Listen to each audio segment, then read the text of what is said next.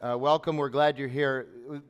You Arcadians, we need to get some of this stuff figured out. We had three people RSVP for midweek Bible study last night, and we had 65 show up.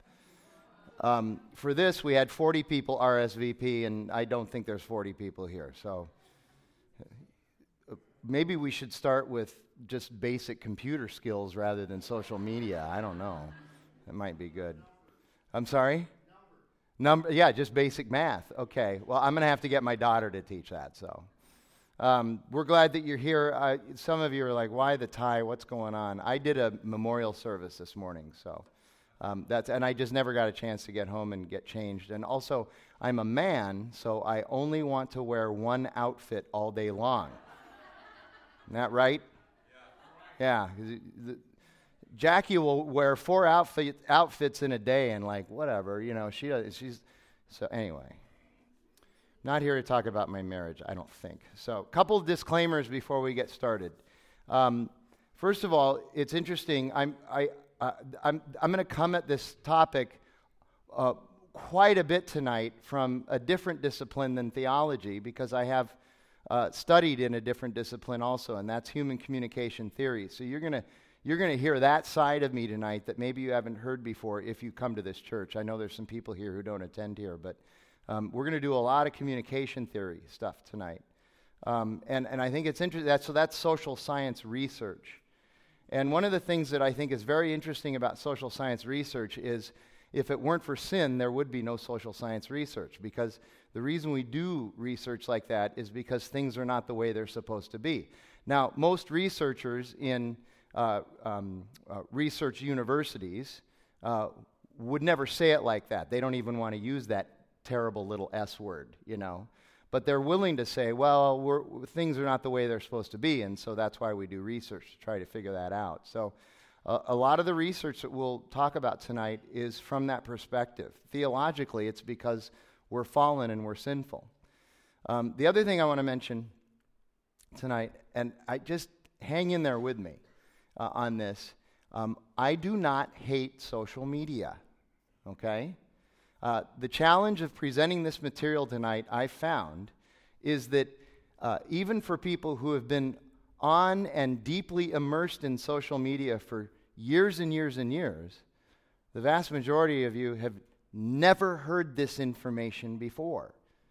And it's a little bit frightening, it's disruptive, it's disconcerting, it's bothersome, and the reaction by some people is that they're just sure I don't like social media. Uh, no, I'm not making any value judgments. We're going to talk about what I think God thinks of social media, but I'm not making any value judgments. I'm just pointing out what's going on with human beings as they interact with this technology. That's all I'm doing. You can decide for yourself whether you're not you like social media, but I'm on Twitter and I do a lot of I do a lot of social media stuff. Our church is on Facebook and all that stuff. So I don't hate social media.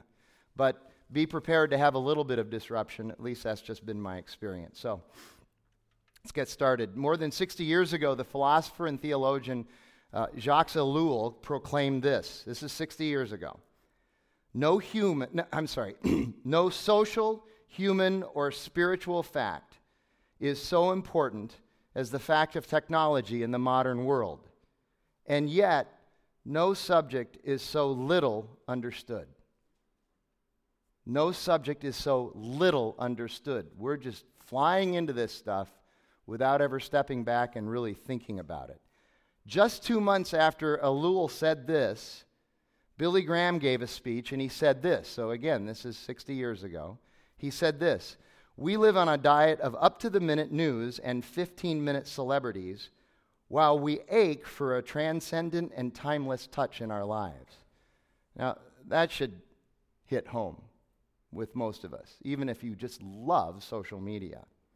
In other words, we're really screwed up. Can I get an amen on that? We're screwed up, okay. Uh, a researcher at Cornell University, David Pizarro, he's an assistant professor in, in psychology, PhD in psychology, and he researches in that area. And he says it this way listen to this technology projects the myth of control over our mortality. Technology projects the myth of control over our mortality. So, we're going to talk about technology tonight, more specifically, social media, which means that we're going to talk a lot about digital communication because that's the context of social media. Um, I'm going to I'm going to define social media. I'm going to make three observations about social media and do some communication teaching in the midst of that. We'll get to the question what does God think of social media? Uh, and then we're going to have a few more observations, concerns, and conclusions. And if there's time at the end, we'll have some Q&A. If not, we'll just uh, get out of here. The plan is to try to end around a quarter to uh, 8. At least that's what the, the website said we're, we're doing. So, and we will have some slides for this as well. Also, the reason I have the mic on is because we're recording. Um, so, uh, Joseph DeVito, who is no relation to Danny DeVito, this is Joseph DeVito, the communication scholar, and he writes uh, communication textbooks. He defines social media this way any digital communication that can connect geographically and or culturally disparate people who otherwise might not be connected. Now, that's a good thing, right? Isn't that a good thing? It's okay to say that's a good thing. That's not a trick question. That's a really good thing. I think that's a very good thing. Um, so, if you want to talk about what are the items that, that are social media, uh, usually we kind of think of, you know, Facebook, Twitter, and Instagram right off the bat. But um, under this definition, we need to understand that texting and blogging and Yelp and YouTube and Vimeo and eBay and Amazon and comments on essays and blogs, all of that is also social media and a host of other things too. It's much bigger than we maybe think it is. We're, we're engaged in social media a lot more than we think we are. So here are some observations. We're going to start with the first one, which is the realities. Um, I will tell you that I have an older um, I'm looking around the room, so some of you will identify with this. I have an older, but I think helpful perspective about some of this. I'm, I'm from the analog generation. I'm way before, you know, any of this stuff happened. When I was 10 years old, if you had told me that we could do the things now with technology, I, I would have said, that's a fantasy. There's no way that's going to happen. Um, growing up, uh, I identify with Louis C.K. You don't hear his name used a lot in church, but I identify with Louis C.K you know, I grew up in a home where we had one phone and it was a rotary dial. And, you know, if somebody had two zeros in their number, you never called them because it was too much work. I mean, that's a lot to do. Um, and we didn't have answering machines. It was pre microwave. In fact, in my home until I was seven years old, we had something called a party line. Okay, now some of you who are younger are like, I have no idea what that is. Sounds fun. Not really. You would have 10 lines, 10 different houses or apartments on the same line. And so before you could use the phone, you had to pick up the phone and listen to see if anybody was on the line. And then if nobody was on the line in any of the other houses or homes, you could, you could use the phone. Of course, everybody uh, who had a party line got really good at learning how to pick up the phone quietly so they could eavesdrop on everybody. And everybody knew everybody else's business when that was happening. You know, so y- you fast forward to today and you see what's, what's going on. And I will tell you that uh, there's always been resist- resistance to new technology, right? It, it, some of us feel like, I just got this figured out and it's already obsolete, you know, and so we resist this new uh, technology. I'm, I'm glad Tom and Sandy are here because because I can quote Tom now with him here.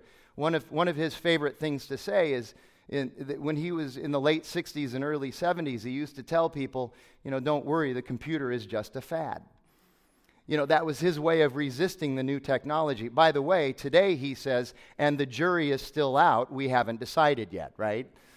We don't know yet if, it's, if the computer is going to make it. Um, but I will tell you, I, I, we're not going back. We are not going back, and I don't want to go back. I don't, I don't want to go back. I, I like the progress. All progress comes with challenges and problems. That's just a fact. But I, I like where we are. Uh, Thomas Friedman, the, the, economist, wrote a book in 2006 called The World is Flat. Has anybody read that book, The World is Flat? It's interesting. He, it's a little play on words, you know. The whole idea of when, when guys like me were uh, in our age, we were in grade school, we grew up, you know, the story of Christopher Columbus, they thought the world was flat, and if they sailed out into the Atlantic, they'd fall off the edge of the earth, all that stuff, you know. And so now the world's round. Well, now he's saying, no, it's back, it's flat. But what he's talking about is the, the digital technology has flattened all of these um, previously inaccessible areas in our world. So Um, if you saw Good Will Hunting, uh, one of the things that Matt Damon said in the middle of that movie was, you know, I don't need to go to school and get a PhD. All you need is a library card, okay? Well, uh, digital technology and the internet is our library card today now. We have access to anything. Um, and, and that bothers some older PhDs because they feel like they went through it the old way and now people are smarter than them and they have all the letters after their name. But that's just the way it is. Technology is flattening things out, making things um, equal and much more accessible. So this thing is just simply not going away. And I think uh, theologically, the reason, the primary reason why social media is popular because it connects us and gives us access is specifically found in the creation narrative in Genesis chapter 1, verse, verses 26 and 27. God's created everything, and he gets to day 6, and he says, uh, Now let us make man in our image and after our likeness. And so they made man and, and after his, in his image and after, our, after uh, God's likeness, and male and female, he created them.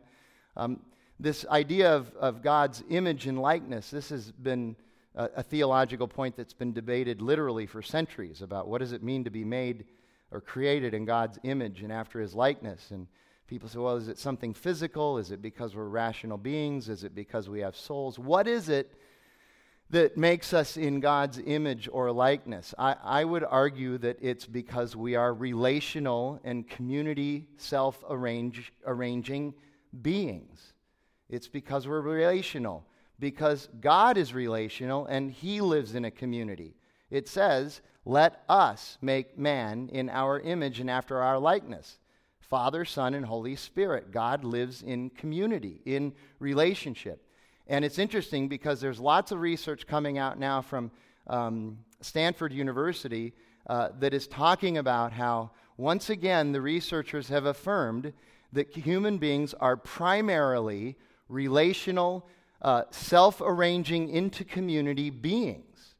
And I see this research and I'm glad for it, but I also kind of go, yeah, well, we've known that for 4,000 years, okay?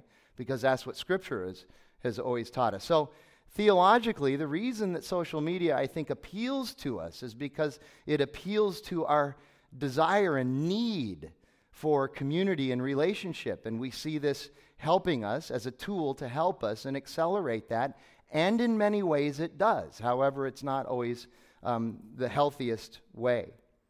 So, those are some of the realities of social media. Here are some of the assets. And I'm sure you can think of many other assets that I don't have on here, but obviously, connection is a big asset for social media. We're connected in ways that we never were before. Um, I do a lot of weddings, and I remember doing weddings 20 years ago and there was always this concern about whether grandma and grandpa could get there and how much trouble it would be and blah, blah, blah. Well, now it, seems as though people who are getting married today aren't as concerned about that because they're just going to be able to get connected through um, the internet uh, in, in, order to participate, albeit long distance, but still be able to participate uh, in the wedding. So we're, we're connected. Um, there's a couple here. I've done hundreds of weddings, literally, especially after moving to Arcadia, because demographically is a very young congregation, and, and, I, and I really love doing them. A lot of fun. There's a couple here. Some of you know them, James and Jillian Dufresne. Um, they're, uh, of the hundreds of weddings I've ever done, I, I married them twice in four months, okay? And not because they got really mad at each other after the first honeymoon. Um, what happened was they planned their wedding for uh, April three years ago, and um, they had it all planned big party, Sashi, the whole thing, and we were ready to do it. And then in the fall, um, uh, James' brother, who lives in London, announces that he is going to get married, and he's getting married in March, and it's going to be a destination wedding in Malta, and he wants James and Jillian to go there. And so it's March before their wedding, and James and Jillian are saying, Well, we want to be able to go and stay in the same hotel room for a variety of reasons, including saving the money, but that's going to be a problem if we're not married yet. And so uh, he was lamenting this to me, and I said, Well, why don't you guys just get married? And I volunteered Moreland's backyard without him knowing. I said, Why don't you just get married in Moreland's backyard in January in a small, quiet ceremony, just a real quick, quiet ceremony. We'll actually sign the certificate, and then you can have your big party um, in April. Well, what was interesting about that small, quiet ceremony in January was that James' other brother, Perry, was there. There were 15 people there, right? Remember that? And James' brother, other brother, Perry, was there, and he was streaming the wedding live throughout the entire internet so his entire disparate family and friends could see the thing anyway. There is great connection and access through this stuff. And, and I think that's wonderful. Um, one of the assets is that we can so easily and readily find people from our past, which is really fun and really interesting. It, uh, information, the access that we have to information, quantitative and qualitative information, is also uh, really helpful. Um, my older brother, Walter, is uh, he's 67. He's, in my opinion, he's the smartest person I've ever known in my life. I've always looked up to him. Uh, he has a master's degree in history um, from a, a, a, school in California, at, um, Gold, Golden Gate, and um, not, that, not the seminary, but the university. And he also has a law degree, and he ended up becoming a lawyer because he found out that history teachers can't make any money, but, um, uh, and, and a judge. But uh, I remember in 1971, he wrote his master's thesis, and uh, you know, he passed his master's thesis, defended it, and all that, and it was 87 pages long. And um, I've read it. It's on the history of the death penalty in California. And um, in 2004, I was writing my master's thesis for um, um human communication theory. And I remember, I've never beaten Walter in anything intellectual uh, or academic. And so uh, I thought, you know, I have my chance now. Um, my goal for my thesis for communication is 88 pages, okay, because his was 87. Um, and my, my thesis ended up being 141 pages. But think about the actual comparison. Who really worked harder on their thesis? I would argue Walter did. He typed his the- typed on a manual, not even an electric, on a manual typewriter, okay? And the way those, those theses, thesi, whatever, go, um, in, in those days, if you made one mistake, you had to retype the whole page. And if you wanted to move a sentence or a word or a paragraph, you had to retype all of those pages and you had to proofread it yourself. He told me these stories of how he used to proofread by reading backwards, because if you read forwards, um, you, you, know, your brain tr- uh, plays tricks. You're the one who wrote it, so you know what's supposed to be there. You actually uh, see what you think is supposed to be there and not what's really there. If you read it backwards, you can find those typographical errors. 87 pages of doing that. And he had those little three by five index cards where he's writing notes. Not me. I was connected to everything, you know, and it was, in that regard, it was so much easier, not to mention it was ASU. So, um, so just the, the ability to do research and, and um, articles and essays. I mean, Twitter is probably my primary resource now for helpful essays in theology because I'm connected with the Gospel Coalition through Twitter. So that's wonderful. Inspiration and hope. Um, you know, we have communities of hope and inspiration. We have communities of suffering where you can share your struggles like never before. Um, that's really good. Obviously, convenience. You know, one. Um, I think Bruce, are you Bruce? You were sharing with me the statistic in December. One out of every two dollars that was spent on Christmas was spent through Amazon, and Amazon really is social media in most respects. It's just social media where you get stuff, which is and fast, which is which is pretty cool. Okay, so very convenient. Okay? I find myself buying even iced tea on the internet through Amazon. It's just amazing what you can get there. Um, for business, and you know, pretty much you got to have it. You have to have um, business. I was meeting with a good friend of mine um, two days ago. Yeah, Tuesday um, his name is Matthew Deering. He owns an, an, acting studio up by Shea 32 at 32nd and, and uh, Shea. He's doing very, very well. Um, and, and he's a young guy. He's in his early 30s. And when we were talking, I hadn't even brought, brought up that we were going to do this tonight, but one of the things he said was, You know, I'm not that much into social media, but when I started my business, I had no choice. I had to have it. If I don't have it, people don't find me because this is how you get found. uh, anymore. Business is, it, it's, it, you know, you, people will not ha- find you if you don't have it in your business. Even Yelp, as much of a problem as it can be, I listen. I, there might even be somebody in here who works for Yelp. We've had employees of, of, of theirs in and out of redemption churches for a long time. I, am sorry to say this, but I will tell if somebody needs to review Yelp because every time I talk to somebody else, they're like, well, Yelp is Satan. So uh, they, they don't like Yelp very much. But, but it, read your reviews. You know, if more than three or four people are saying the same thing, you might have a problem and you can correct course. And at least you can figure that out and find that out. Um, Facebook, even, has become, over the last couple of years, Facebook has become more business to business than person to person, which prompted uh, one essayist to say, even Mark Zuckerberg has sold out. Okay? But it, the biggest and most expansive growth now in the Facebook corporate organization is because of business to business, not person to person. So you have to have it. Uh, and social media, in, in many ways, has made storytelling much better.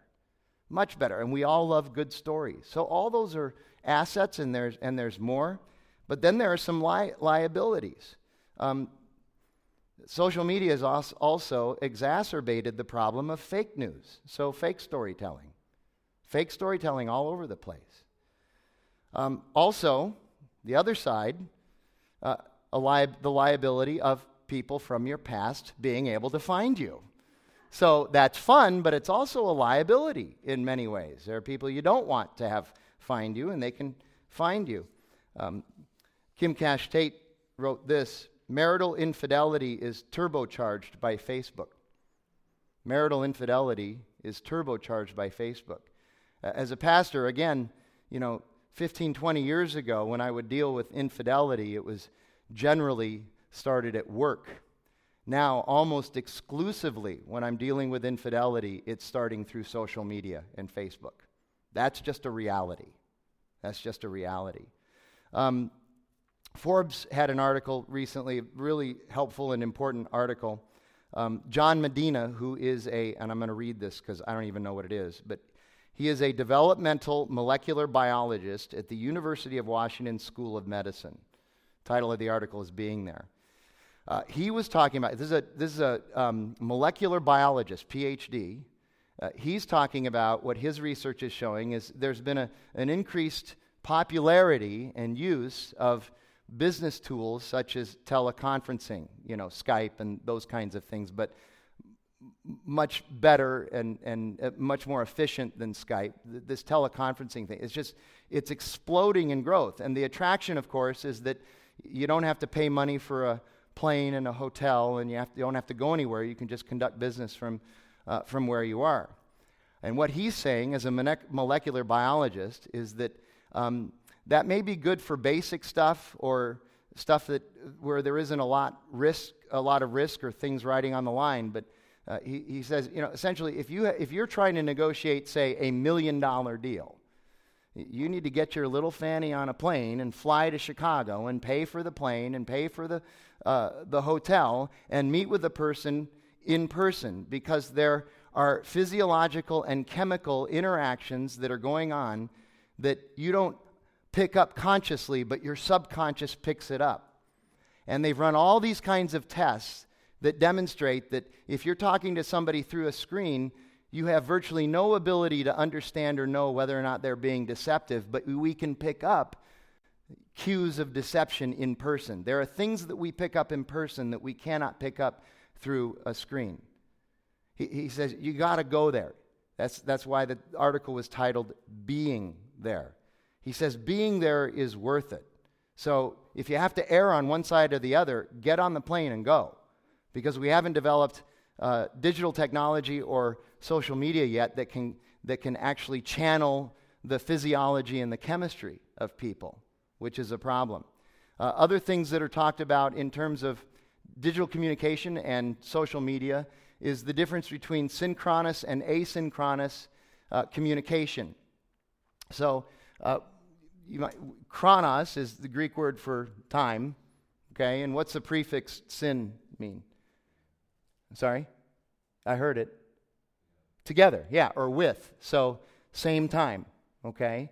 Right now, what we are, by the way, you're in a church, you're going, sin, he's misspelled it, and it means missing the mark. But um, no, it's same time communication. What we're experiencing right now is same time uh, communication, face to face, same time communication. So, what's asynchronous communication? A is negation. So, anything that is done digitally is not in real time. And the problem with communication that's not in real time is that, first of all, you don't get genuine dialogue.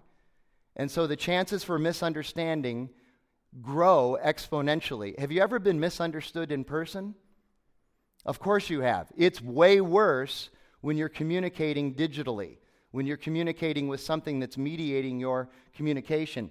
Even texting, which at times can feel like real time, even that is considered asynchronous because you have to receive the text and then actually type something back, which is slower. And there's all kinds of things that can happen, even just in that 10 second lag, that are never helpful to efficient and good uh, comprehensive communication. So, this is a problem. And then the next problem with asynchronous communication is it's decontextualized communication.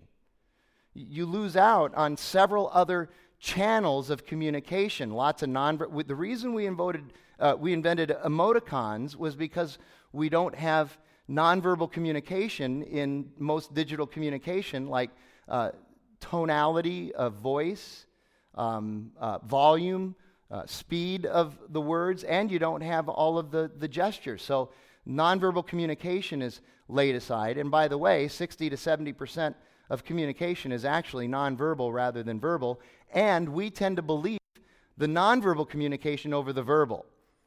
If, if you're communicating to somebody and you say one thing, but your body's saying another thing, that's called putting the receiver of the communication in a double bind. And invariably, what they believe is the nonverbal part, not the verbal. So I'll ask Jackie. I can tell Jackie's kind of not quite herself. She's a little upset. And, and I'll say, hey, is there something wrong? And she says, no. Why? Okay, she said no, but what's her body saying? Okay, so I go, okay, she said no, and I leave and I don't worry about it. But what she's saying is, come on. Okay, you don't have that, though, with decontextualized communication. And one of the things that we say in the communication discipline is that when it comes to interpretation and meaning, the three most important rules in communication are very similar to the three most important rules in real estate, which is location, location, location. It's context, context, context. The more decontextualized your communication is, the, the greater chances you are of having misunderstandings and making mistakes. And I mean big mistakes. Things that it's so much faster to be able to do it this way. But think about all the times that you've had to go back and spend eight hours clarifying one simple little text that was taken the wrong way. How much time have you really saved? Again, I'm not saying we shouldn't do it. I'm just saying you got to think about this a little bit more, okay? And then you get into this thing called the disinhibition effect. And this might be the most frightening thing. The disinhibition effect is is simply this when we are face to face with people, when we're in close physical proximity with people, there are certain filters that we have that prevent us from just from saying some really wrong stuff. Uh, it, it's, called, it's called inhibition. We have an inhibition against saying maybe what we feel, but knowing that that's just going to create trouble. The disinhibition effect, according to the research, this is 15 years of research now, says this anytime you have a screen of any sort mediating your communication, so a phone, a pad, a computer, anything, anytime you have something mediating your communication. So now I'm talking to Jim, but uh, it's being mediated through our phones. My inhibitions go down, and I will, I'm willing to say all kinds of things and communicate all kinds of things that I would never do in, in the course of civil face to face discourse. Have you noticed that social media has kind of birthed this uncivil discourse that we have? This is the reason why, is the disinhibition effect. And what's interesting is now they're starting to talk about this has been around long enough now, um, um, more than 10 years. Now they're starting to talk about the fact that there's this sort of boomerang effect. Okay? So you have somebody who um, uh, 10 years ago was 16 years old, and they're just they're charging forward with Facebook and all this stuff. They're going crazy with digital communication and social media. And now, because they were 15 when this started, now they're 25, their neural pathways have been completely retrained, unlike mine. It takes a lot longer to retrain mine. If I started on this stuff when I was 47, it's going to take longer to retrain my neural pathways. Doesn't take as long to retrain the neural pathways of a 15 year old when they're 25. Now, what's happening is, in fact, our face to face communication with younger people is becoming more and more uncivil, and there are fewer and fewer filters. So, one researcher says this if you're beginning to feel like things are less civil than they used to be, don't let anybody tell you, oh, that's just you pining for the old days. It's real. It's really happening. And I don't know that this is necessarily a good thing. So Medina wraps up in this article, the molecular biologist, and he writes this The more sensory poor the communication, the more likely you are to make mistakes.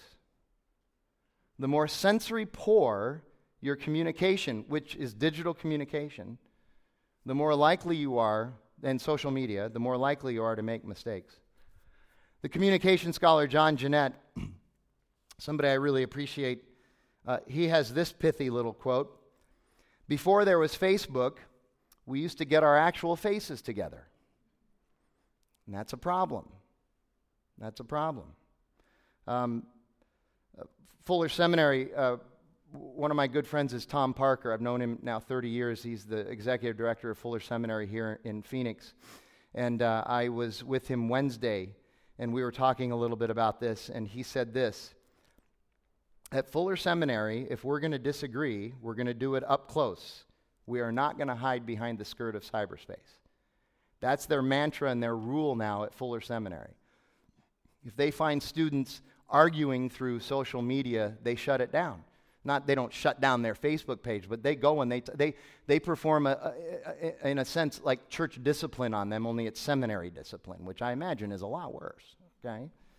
Uh, furthermore, there's trolls. You know, you, I don't know if you've ever been trolled and all that stuff, and and and and uh, all these people that have fake profiles, or even th- they're not even real people. You know, there's uh, computers and uh, just generating these profiles now to go out there and you're not even arguing with a real person necessarily anymore. You don't even know if it's a real person. That's happening too. And there's hundreds of thousands of these, these what they call bots out there. So you got to be careful of that. I have a personally, I have a basic rule. I don't post to or read comments um, in, in that comment section of essays and articles because that's just where all this stuff starts um, really blowing up. Um, then there's voyeurs. So I have a one friend um, that I know. She's very attractive, and for a long time, she was extraordinarily active on um, social media sites, on her social media sites, uh, letting everybody know this is one of those things, letting everybody know where she is at all times. Oh, I'm here now, I'm here now, I'm here now, I'm here now. And what she didn't realize was that there was a guy out there who was watching this and started catching her patterns. And one morning she walks into the Starbucks, which she goes into every weekday morning at around a certain time, and there's this guy waiting to talk to her and creeping her out. So, voyeurs, you've got that. Okay? And that, by the way, that happens way more often than you think. Uh, one of the most challenging church dis- this is several years ago but one of the most challenging church discipline situations i ever had was um, a person in our congregation um, started to um, stalk another person in our congregation who was married and then started to harass his wife. This was a woman who was stalking a man started harassing his wife through social media. And we had to go and finally tell her um, you can't do this. Okay i won't it increased. And we said, okay, you can't do this anymore and you can't be a part of this community anymore. And the next thing we get are emails saying, it doesn't matter, I'm, I, am i am still on Facebook with them anyway because I have all these fake profiles out there that they friended me so I can see what they're doing and watch them, and I'm watching them. And so we ended up calling the police. We had to get the police involved in this as well. So we didn't really have this problem in the past. Um, Something else that it, it has caused is, is um, uh, it has accelerated um, uh, identity theft. It has completely accelerated that. You know, 40 years ago, we didn't even have an identity theft squad in the uh, FBI, but uh, we do now. And then there's ragers, just people who just rage, and, and these, what they call flame wars. Okay, and you've probably seen examples of that. Uh, Guy Benson writes this Social media's number one export is outrage. Social media's number one export is outrage. Uh, former Gawker journalist Sam Biddle, who had a very interesting experience on social media where he ruined another woman's career, uh, he said this in the wake of that, realizing what he had done. He never intended to, but he did. He ruined this woman's career. And he writes this Jokes are complicated, context is hard. Rage is easy, and it creates traffic. It creates traffic. That's why people go to websites now, is to see all this raging going on. Uh, one of the biggest reasons also that social media is so attractive is, you know, when you, when you get a like or a, or a heart or a friend or whatever, or a follow or whatever it is, when somebody affirms you in some way, you get a little jolt and it, and it feels good. You get a ping of adoration. We'll talk a little bit more about, the, uh, about that in, in a few minutes, but it feels really good. But again, what we forget to understand is that with adoration comes scrutiny. You're also being scrutinized out there. So every time you take a chance for that adoration ping, it's possible that you're going to get scrutinized and you're not going to like it. You're not going to like the scrutiny. So much for your privacy. And I'll tell you, if you're on social media, especially like Twitter, and you get one little thing wrong and people are scrutinizing you, Okay, they make hay with that as long as they possibly can. And you got to put up with that as well. Think about all of the people who have actually put their crimes on Facebook. And here's the best part of that they're shocked when the police show up at their house. And I, I don't know if you, I'm not talking uh, at all about the thing that happened in Chicago recently. I'm talking about even way before that. People bragging about stuff they've stolen and things they've taken from their employers. And the, the list is long of people who have been arrested because they put something on Facebook. And here's what um, law enforcement will tell you the number one thing that they say when they come to arrest these people, the number one thing is what? Well, that's a violation of my privacy. That's a violation of my privacy. Okay, you know what WWW stands for, right? World Wide Web. I'm not sure what it is you don't understand about that. And here's the problem you, you can't have it both ways. You're either out there or you're not. And if you're out there, it, you're taking a risk. And we need to understand that. And there really are no rules. Uh, for a long time, and maybe it's still true, but I know for a long time, the Marines had a little saying every man a rifleman. So every man in the Marines, every man, no matter what, was going to be trained in how to use a rifle, no matter what they did. Okay? Well, in our world today, with social media, like it or not, every person a public figure. Every person is now a public figure. Think about the ramifications of that. Uh, Bill Maher, again, somebody we don't often quote in church, but he writes this We now live in a world where the only privacy we have is inside our head, and even that's being assaulted. And then Neil Brennan, who is actually a scholar in this area, he writes this Many of us have worried for years about Big Brother watching us. Well, Big Brother is no longer the problem. Now we have millions of little brothers keeping an eye on us. That's true. Um, another problem before we get to the question, another challenge that I want to take you through before we get to the um, question of what does God think of all of this. This is yet another challenge that we have here. If you've ever taken a communication class, the most basic thing that they teach you in communication is the communication, the basic communication model between two people, sender and receiver. And I'm not going to put the whole model up there, but I'll, I'll put up this, the first part. Um, you have somebody who wants to communicate something to somebody else, so we call them the sender. But because all communication is a form of code, the only way you can communicate with anybody is to put your message into code. That code can be language or nonverbal communication, many of us think very carefully about uh, the way in which we encode our nonverbal communication. It's not just willy nilly. We're actually trying to make a point and use it to make a point. Um, this is a code too, this two dimensional bo- uh, board. So there's lots of ways that we code our communication, but we have, a, we have a way that we encode all of our messages, each of us, individuals. And so we're also known as the encoder. And then we send our message along channels. The code uh, channels carry the code to the receiver who then is also the decoder because they receive the message and they have to decode it. So the receiver has a code, and now they're trying to decode your message using their code, but you encoded your message using your code. So you can see right out of the gate, even if you speak the same, I'm talking about even if you speak the same language, there are no two people in the whole world that have exactly, precisely the same code. Some of us have very different codes, and that causes huge problems, and we may not even communicate with those people at all because the codes are so different. But even with people who are very close to us, the codes are nuanced, at least in difference, and those, those nuanced code differences cause big misunderstandings and cause conflict and cause problems. And one of the interesting things about uh, communication in the culture in the United States that research has shown is that once the receiver receives the message and decodes it and applies, uh, interprets it and applies meaning to it, if they get it wrong and you want to come and tell them it's wrong, they don't buy it.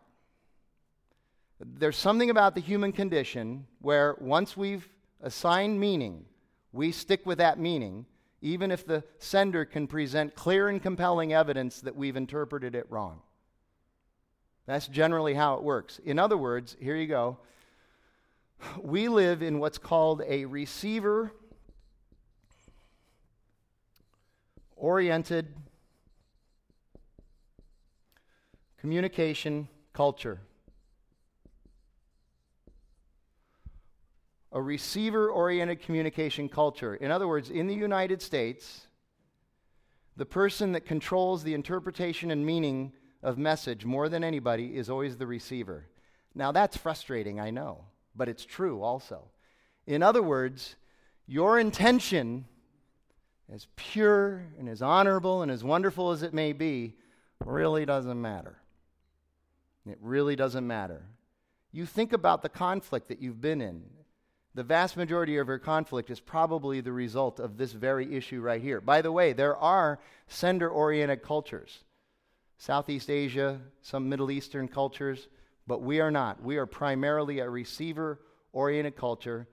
Doesn't matter what your intentions are. And one of the most frustrating things that we experience in, in our communication with others is trying to spend time, is, is spending time trying to explain to people what our real intentions were and trying to change people's minds about how they've interpreted our, mes- our messages. So um, there was a 1965 song by the Animals, you know, I'm just a soul whose intentions are good. Oh Lord, please don't let me be misunderstood. See, that was prophetic, okay? That song was prophetic from 1965. All right? Do you get this here? Does this make sense? Well, here you go. One more thing that complicates. There's a lot of other things I could do. I have a, I have a whole hour lecture that I do just on this, on this um, model. But one other thing that complicates this also is something known as the false consensus effect. A few of you have heard me talk about this before. What's the false consensus effect? It's the tendency on everybody's part, it's a tendency for all of us to overestimate the degree to which other people agree with our beliefs, values, opinions, attitudes, likes, dislikes, and preferences. So, as a communication sender and encoder, one of our biggest problems or one of our biggest obstacles that we have to overcome is the fact that we communicate already thinking that everybody else agrees with us anyway. How's that working for you on social media, by the way? You know, this is the, by the way, this is the reason why we have Fox News Channel and MSNBC and all the talking heads from both of those um, uh, uh, stations. That's an old term, uh, old world, world word. But anyway, those stations, uh, MSNBC and Fox News, all the talking heads there, they all use this language. Well, everybody knows and everybody agrees and everybody thinks. Well, if that were true, we wouldn't have Fox News Channel and MSNBC because those two couldn't be any, diff- any more different. So people don't think alike. We don't have the same perspective. Our perceptions are way different. But our assumption is, is that every, everybody likes the same music I like. Everybody likes the same music I like. Everybody likes the same preaching I like. Okay? And boy, that gets in the way of our communication. Already they're misinterpreting us because we're a receiver oriented communication, and you add the fact that people just simply don't think the way we do, even though we think they do. That adds to the complications as well. So, the question what does God think of social media? Well, God is primarily interested, I believe, in faith and character in every context, knowing full well that contexts change, but He's interested in faith and character in whatever context you're in. Now, consider what has not changed, because contexts change all the time. But what has not changed since creation? God is one of them, holy and pure, his character. What's the one other thing that hasn't changed? Human beings, sinful, fallen, the nature of human beings bent towards corruption. And, and again, I, I, I, it's amazing that I have to say this, but if you don't believe that human beings are bent towards sin, you just haven't been noticing what's going on in the world for the last 4,000 years. We got issues. Okay? Look at the empirical evidence. The, the only difference in time is that we just have different technology now to manifest our proclivities, sinful or not. We just have different technology with which to be able to do that. So, what I'm getting at is this God is not concerned at all about the tool, but rather our attitude towards the tool and how we use it. That's what he's concerned with. Doesn't care at all about the tool. Doesn't care at all about the thing. Do you think do you think God was sitting up in heaven or wherever heaven is over there, wherever, uh, when Gutenberg was trying to put together the, the printing press, and God was like, "No, don't do, don't do it. Don't do it. It's going to cause so many problems. Don't. That thing is going to be evil. Of course he's not. Of course he's not. You think of the most misquoted Bible verse ever by far money is the root of all evil. That's not what it says. It's not what it says. It's the love of money is a root of all sorts of evil. Who's the culprit in that verse? The money or us? It's us. He doesn't, the money can be used for good or bad. He's concerned about us. The money doesn't have any moral value whatsoever. I'm just going to keep on this for a second. You know, um, cameras are now used to record pornography. So let's deem that all cameras are now sinister and evil. So everybody's got to turn their cell phone into me because I'm your spiritual leader and I don't want, because you have a f- camera on your phone. So you're evil. You're wicked. I mean, it's just silly, isn't it? Did we ask these questions before? I get this question all the time. God must hate social media. I, I don't think he has an opinion about social media. He has an opinion about how we use it. But w- do we ask the question, what does God think of TV? What does God think of radio? What does God think of the computer, the internet? Um, actually, many of those things have been used for really, really good things, and we're glad that we have them. Sure, they've been used for evil things too, but there's the, the agency of the human being behind that tool being used. Uh, one is um, I had a, somebody ask me one time, um, d- Do you think rock and roll music is evil? And I said, Not really. And she said, Well, I, I'm, I, I'm I guarantee you rock and roll music is evil. And I said, well, why is that? She says, because there's so much singing about sex and death. And I said, well, then opera's evil too. A lot of singing about sex and death in opera, but she never thought about it that way. Here's why we do this. This is why we do this. We don't want to be blamed. we don't want to take responsibility. That's why we blame inanimate objects for our own sin. Think about Genesis chapter 3. Okay? God comes to Adam and he says, What is this that you have done? What does Adam do? The woman you gave me. And it's been that way ever since. I didn't have anything to do with it, God. I, I, I was looking for ESPN, and this porn site just, I don't know how it happened. It's a stinking computer. I got to go in and get this fixed at the Apple store.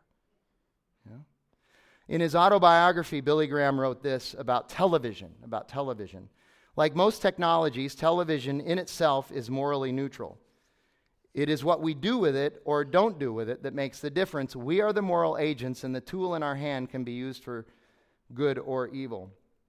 Again, talking to Matt Deering, this is just fresh in my mind, talking to Matthew Deering on, on Tuesday, um, he was talking about how he's just absolutely determined, now that he is on social media, to only use it for good and for building up uh, p- other people. That's the only thing he wants to do. And he won't get sucked into any of this other stuff at all. He just he just stays away from it. If he has to be on it, he just stays away from it. And then here you go. He cites Ephesians chapter 4. Let no unwholesome talk come out of your mouth, but only that which is good for the edification and building up of the one who hears it. So there is some theology, a lot of theology that we can apply uh, to this. So the last part, the following realities and liabilities would push against what God sees as wise. That's the challenge is we need wisdom in dealing with social media. That's what we need. Be on social media, but be wise about it. Be smart about it. Protect your hearts when you're on social media. So, one of the big problems is that social media really pushes into our flesh, as do all idols. It does feel good when you get noticed. You know, it's just another way of, of, of getting affirmation and to be popular. How, how, many of you saw the movie Quiz Show? Anybody see that? Okay, yeah, okay. You guys, all right. You're coming to church too much, not going to enough movies. That's a problem, all right? So, um, it's, it, was this, it was a story about the corruption on the show, Quiz Show, with Dan Enright and, and, and all those guys. And um, they, they were uh, talking to one of the persons who was getting the answers in advance and was winning all this money and he was talking to his wife, and this is in 1954. And, and he's talking to his wife, who's getting tired of the whole bit, and, and he goes, Listen, that box is the biggest thing since Gutenberg's printing press was invented, and I'm the biggest thing on that box. Social media has the ability, if we allow our flesh to rule, to push us into that wild desire for affirmation and popularity. People truly believe that fulfillment and success and lasting joy can come from just the right social media use and account and profile and story and, and notice. John Piper says this What is always true about idols is that they all seem to work at first. And then Tim Keller writes this we are so quick to tweet Facebook and Instagram, but we treat prayer with a sense of delay. That's a problem. And he's right. That's a problem. So, one of the first big problems that this helps push into is this thing called meism. Uh, m- mentioned her earlier. Kim Cash Tate writes this Social media is where bragging got its wings. Social media is where bragging got its wings. Um, uh, this is what I got out of that, okay? Let's say you live in a neighborhood with, um, you know, three bedroom, two bathroom houses, lots of families and stuff. So one day you decide on a Saturday, you're going to go out and you're going to stand in the middle of your neighborhood and you're going to summons all of your neighbors to come out. Everybody, come out here, come out here. I have something I want to tell you. Come out here. Come on, everybody get out here. You bring everybody out.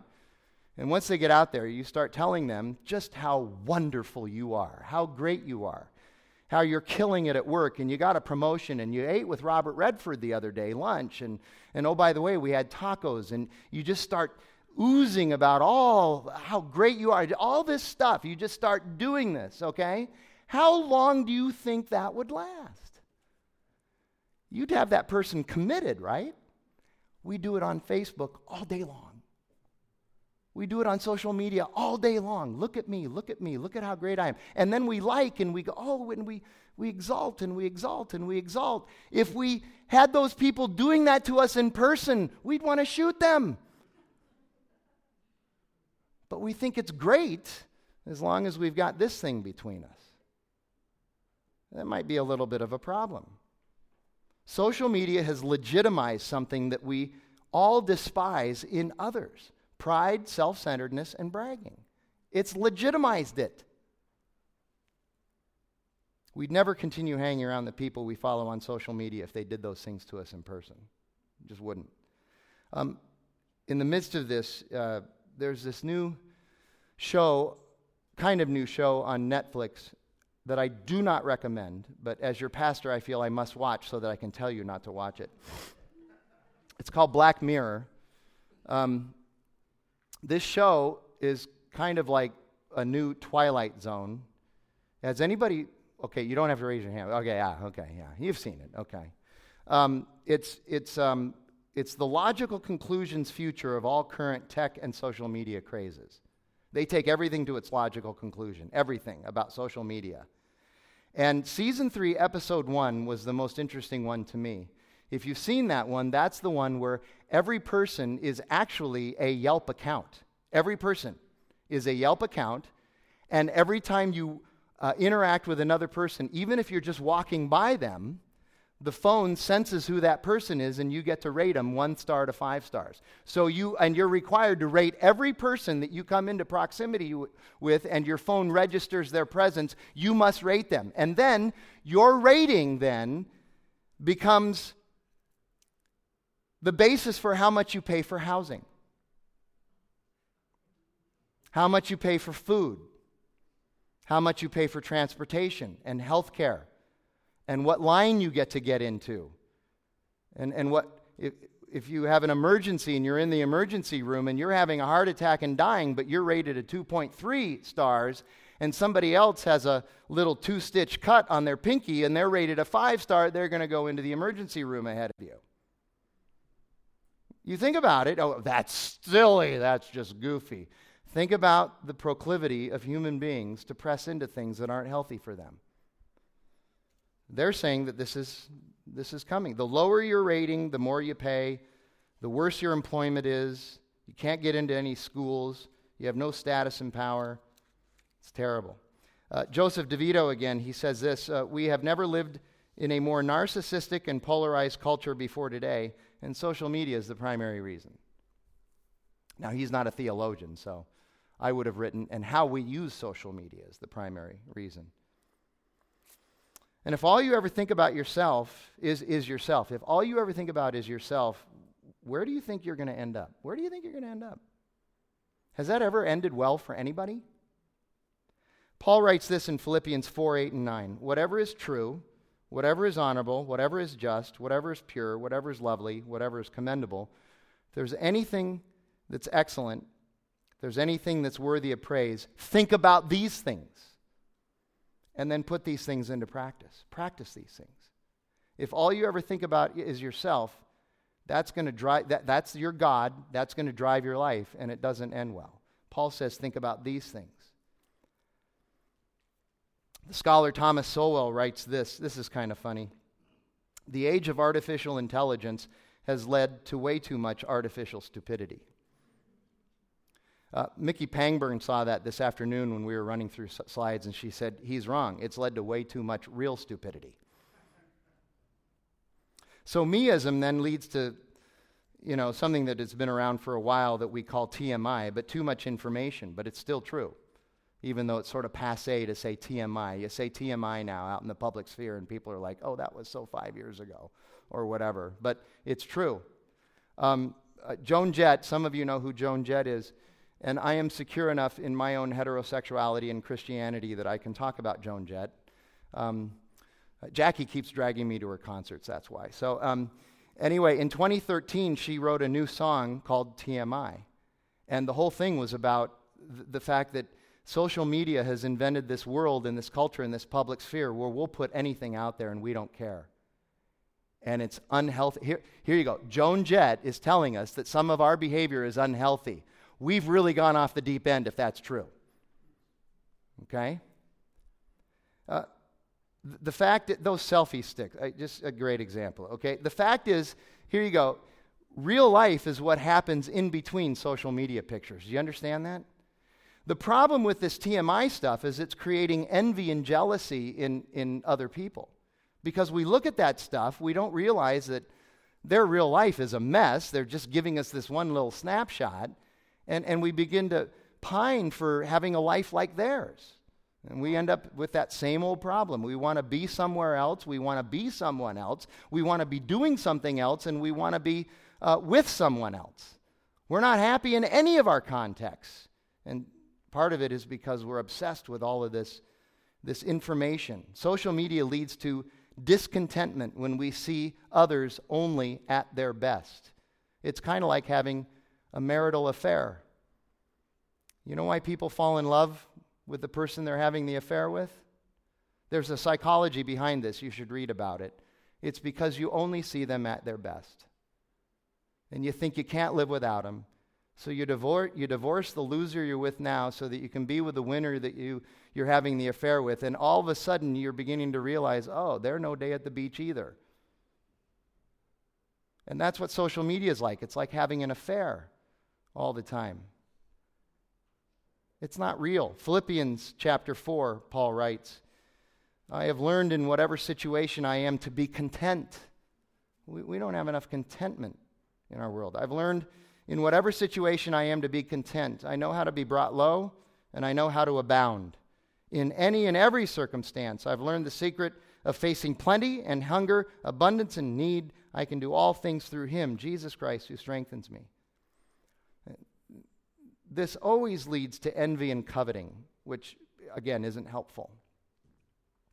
Uh, this is interesting. I read this once about six months ago. I assume it's true.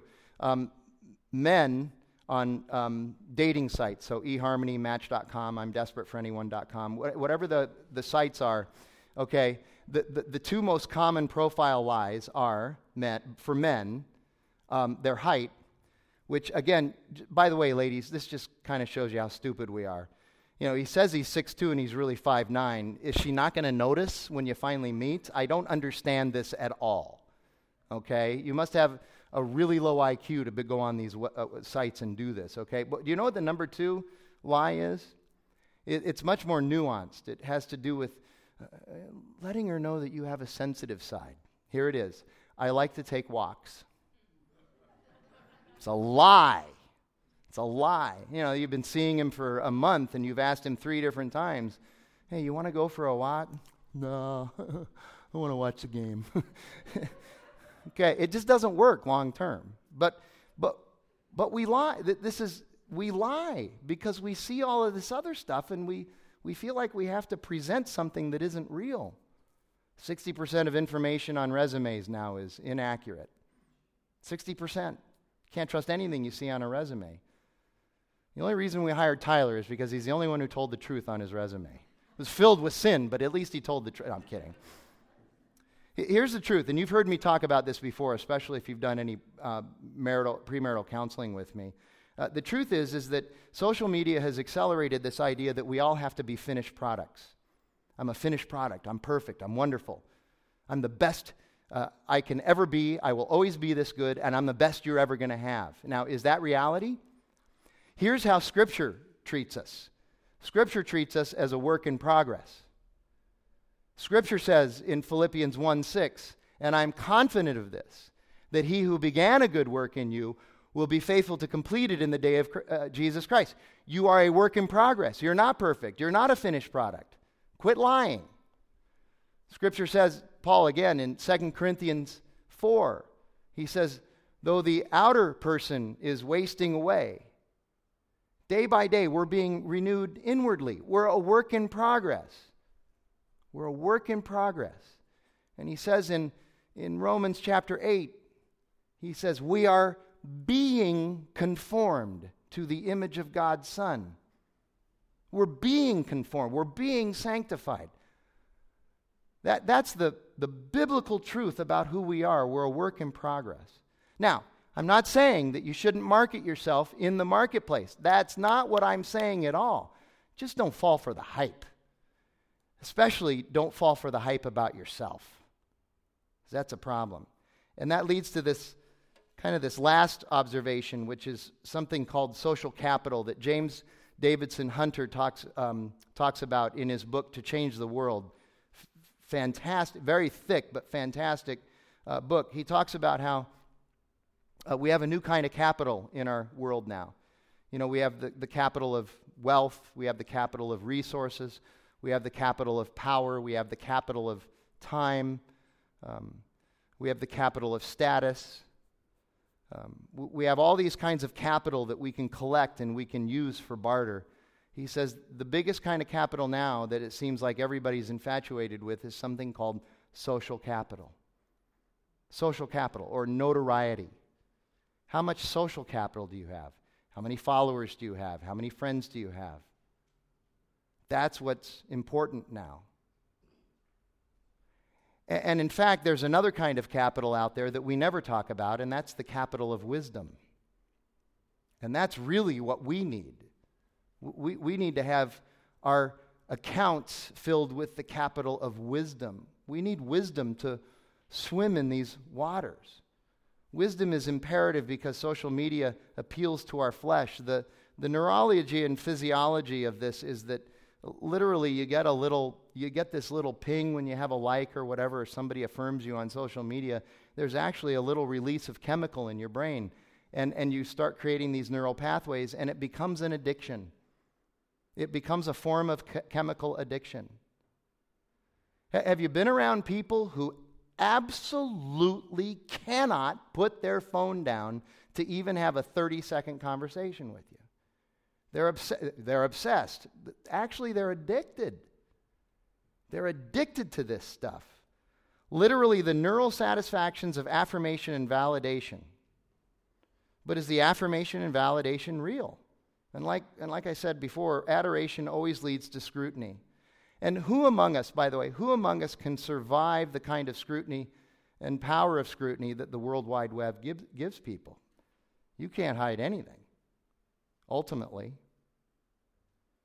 And I know it, it, at Redemption Church, we have somebody at, at uh, Tempe named Jim Mullins. How many of you know Jim? Okay. Okay, now, I would, I would suggest to you that Jim is kind of the exception of everything that we've been talking about here. Um, this guy is really good and wise and patient and smart about social media. He's, he's the only one I know, really, that I think has been able to actually make a difference on social media that means anything. The problem with having Jim around, though, is that people look at Jim and what he's doing and they go, Oh, I can be Jim Mullins. I can do that. I can do that. Have you ever had a conversation with Jim about how hard he works at it and how long it has taken him to get somewhat proficient at it? He, says, For all the stuff that I've ever posted on Facebook, I'd like to show you the volumes of things that I didn't post on Facebook or on social media. He said, It takes a lot of work to do this moderately well, a lot of work. And the vast majority of us really just don't want to do the work. We want the notoriety without the work, without the discipline, without the hard work. And, and, and one, of the, one of the things that one of our pastors talks about, Cody Kimmel, he says that uh, he talks about it this way. He says one of the problems with social media is it's brought about this new kind of ministry where people really think they're doing ministry. He calls it the ministry of awareness. So you have these social justice warriors on social media and they're fighting the battle and they're doing good. And when you talk to them, you say, Well, what are you really doing? Well, I, I post, I tweeted. You know, I posted something on Facebook. So, oh, really, how, how long was the tweet? 124 characters. That, yeah, you're right. That's a big sacrifice, man. The ministry of, oh, I'm making people aware that there's a problem. What are you doing about the problem? I'm making other people aware so that they can go and do something about it. I'm doing my part. Cody calls it the ministry of awareness. Well, let me ask you something. How does this line up with Matthew 25? Here's what Jesus says in Matthew 25 When the Son of Man comes in his glory, then he will sit on his throne. Before him will be gathered all the nations, and he will separate people one from another, as separate, as a shepherd separates the sheep from the goats. And he will place the sheep on his right, but the goats on the left. Then the king will say to those on his right, Come, you who are blessed by my Father, inherit the kingdom prepared for you from the foundation of the world. For I was hungry, and you gave me food. I was thirsty, and you gave me drink. I was a stranger, and you welcomed me. I was naked, and you clothed me. I was sick, and you visited me. I was in prison and you came to me. Then the righteous will answer him, saying, Lord, when, we, when did we see you hungry and feed you, or thirsty and give you drink? When did we see you a stranger and welcome you, or naked and clothe you? When did we see you sick or in prison and visit you? And the king will answer them, Truly I say to you, as you did it to one of the least of these, my brother, you did it to me, as you did it. Not tweeted it. both Pizarro, David Pizarro, I mentioned him earlier, and Medina mentioned him earlier. Both of them are now citing research. So the psychologist and the molecular biologist, both of them are citing research, uh, and they call it an expansive body of research. Listen to this that links, so there's a correlation, links heavy use of smartphones and social media with increases in depression aimlessness, anxiety, loneliness, isolation, and narcissism. Now, get this. You're going, uh, okay, wait, wait for the zinger. Here's, here's the zinger. And the amazing thing is, they say, that our, that our human wisdom solution to these challenges is more apps and a stronger social media presence. We're depressed because we're on social media all the time, and the answer, our answer is to just be on social media more and get more apps. That's humanity for you, without the guidance of the wisdom of God. Read Schuchardt, who's professor of communication at Wheaton, writes this The church's true calling in a technological society is to do the slow, difficult work of embodying God's love one soul at a time. Embodied love is profoundly inconvenient, painful, and even excruciating. But the opposite is not hatred, it's efficiency. I can change the world through social media. And, and, God says, why don't you change your world one soul at a time by the power of the Holy Spirit? Schuchardt gets it right. All right. We have negative two minutes for questions. I had no idea it was uh, we were going that late. I'm sorry about that if you had any questions. Anyway, I hope that was helpful. I pray that it was helpful to you. I'm going to go ahead and pray and, and uh, let us go. But if, if you want, I'll hang around for at least another three or four minutes if you have any questions. I told Jackie I'd be home around nine. So, uh, Lord God, thank you for your mercy and your wisdom. And even in the midst of this, we know that we have our challenges, but we know that you are sovereign and you're real and your love uh, conquers everything. And so we just pray that we could press into that and use your wisdom as we engage in uh, the technology of today and the technology of the future because we're going to have to. We have to go into this. Uh, your son calls us to be in the world, but just not of the world. So give us the wisdom to be able to do that and live in that tension. We ask it in Jesus' name. Amen. All right, thanks.